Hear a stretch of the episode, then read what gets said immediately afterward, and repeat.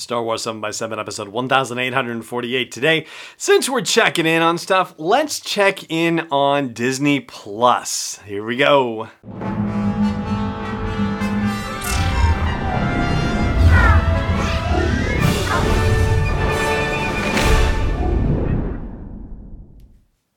Hey, Rebel Rouser. I'm Allen Voivod, and this is Star Wars 7 by 7 Thank you so much for joining me for this episode, and get ready. We are only 109 days away from the release of Disney Plus, the new streaming service coming from Disney, and at about $6.99 a month, I believe, or 70 bucks for an annual subscription, something to that effect. You know, not bad, really. Not bad, especially when you hear that uh, Warner DC is going to be like $13, $14 a month or something like that. So, seven bucks a month, I mean, yeah, you know, and it's cheaper than Hulu and Netflix and all that too, you know, but you're adding it on, of course, you know, all this stuff. Anyway. What you really want to know is what is going to be on the service on day one. And that information has been officially released, so let's go through it. And we'll talk about The Mandalorian itself in a separate little update after the break. But The Mandalorian, of course, is going to be the big headliner. The entire season one is going to be available on day one, all 10 episodes. And also available on day one will be season seven of The Clone Wars. The finale that Dave Filoni always wanted for The Clone Wars is actually going to happen. All 12 episodes are going to be available on day one of the launch of Disney Plus, which means that uh, November 12th is going to be a hugely lost productivity day. I know that's not grammatically correct, but yeah, there's going to be a big loss of productivity over that. A lot of people calling in sick, a lot of people taking days off, going, I'm not feeling well, and streaming what, uh, 10 hours of Mandalorian plus well, you know, roughly 10 hours, and then roughly four additional hours of the Clone Wars series if the episodes are as long as the ones were when the series was actually on TV. So, yeah, that's going to be a big day to be sure. And that, of course, is not the only Star Wars content that's going to be coming out on Disney Plus and available on day one.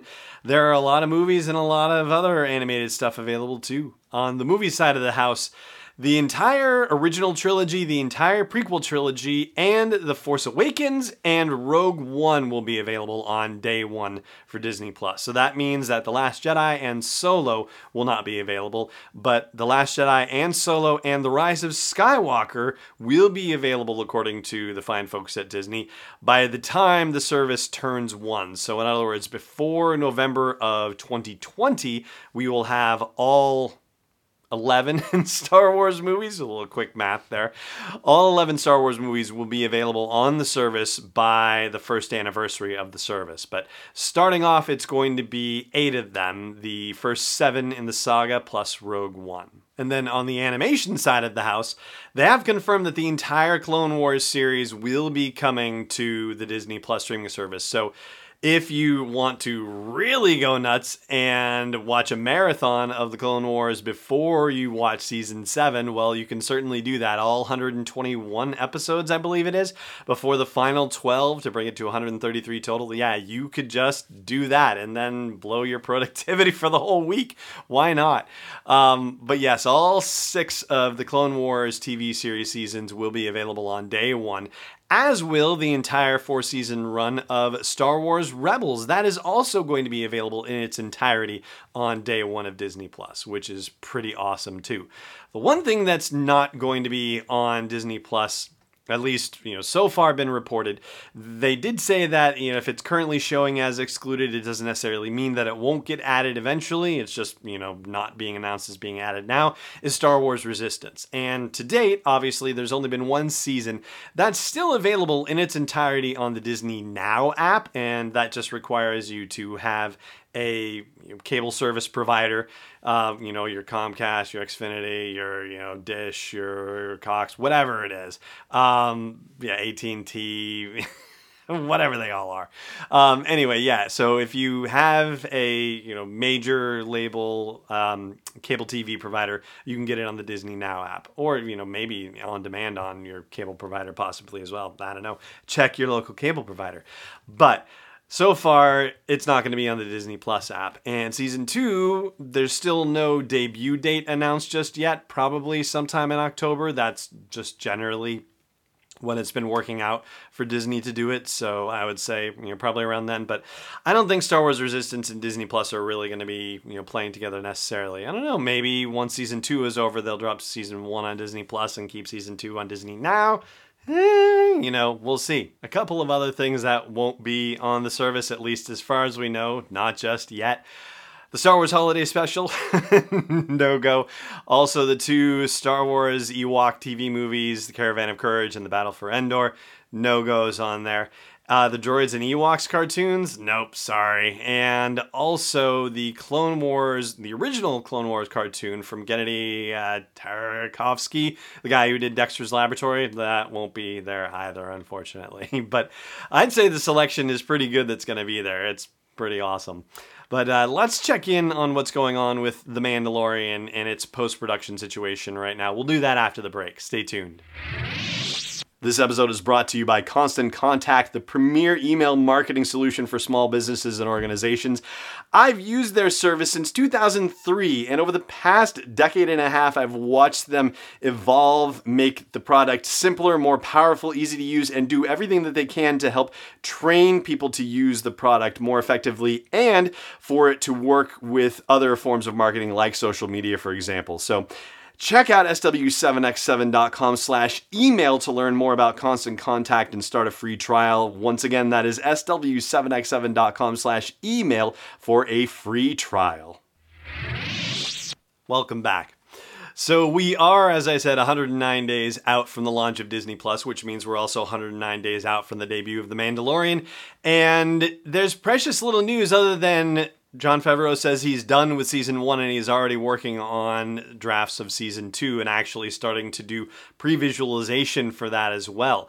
So there's that. And what I have looked for and haven't found any particular record of is the scoring situation.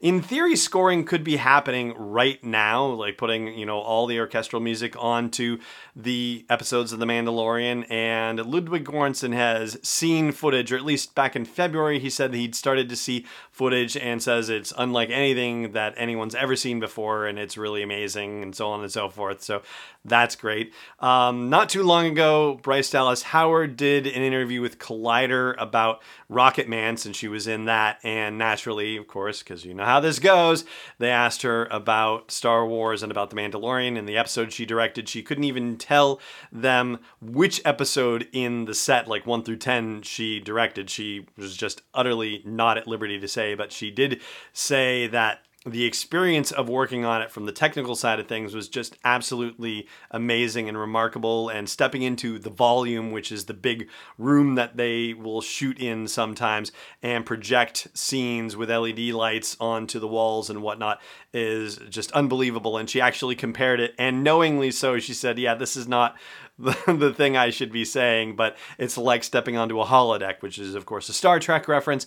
But uh, she said it completely self aware, knowing what she was doing. So, um, yeah, it's uh, you know, it was funny how apologetic she was in in saying it. It was cool. Anyway, um, but she was very enthusiastic and excited about it, and just the stuff that she shared about uh, working with Jon Favreau and Dave Filoni on it, and about you know the technical things that they were able to do was just remarkable. So very much looking forward to her episode and all the episodes there.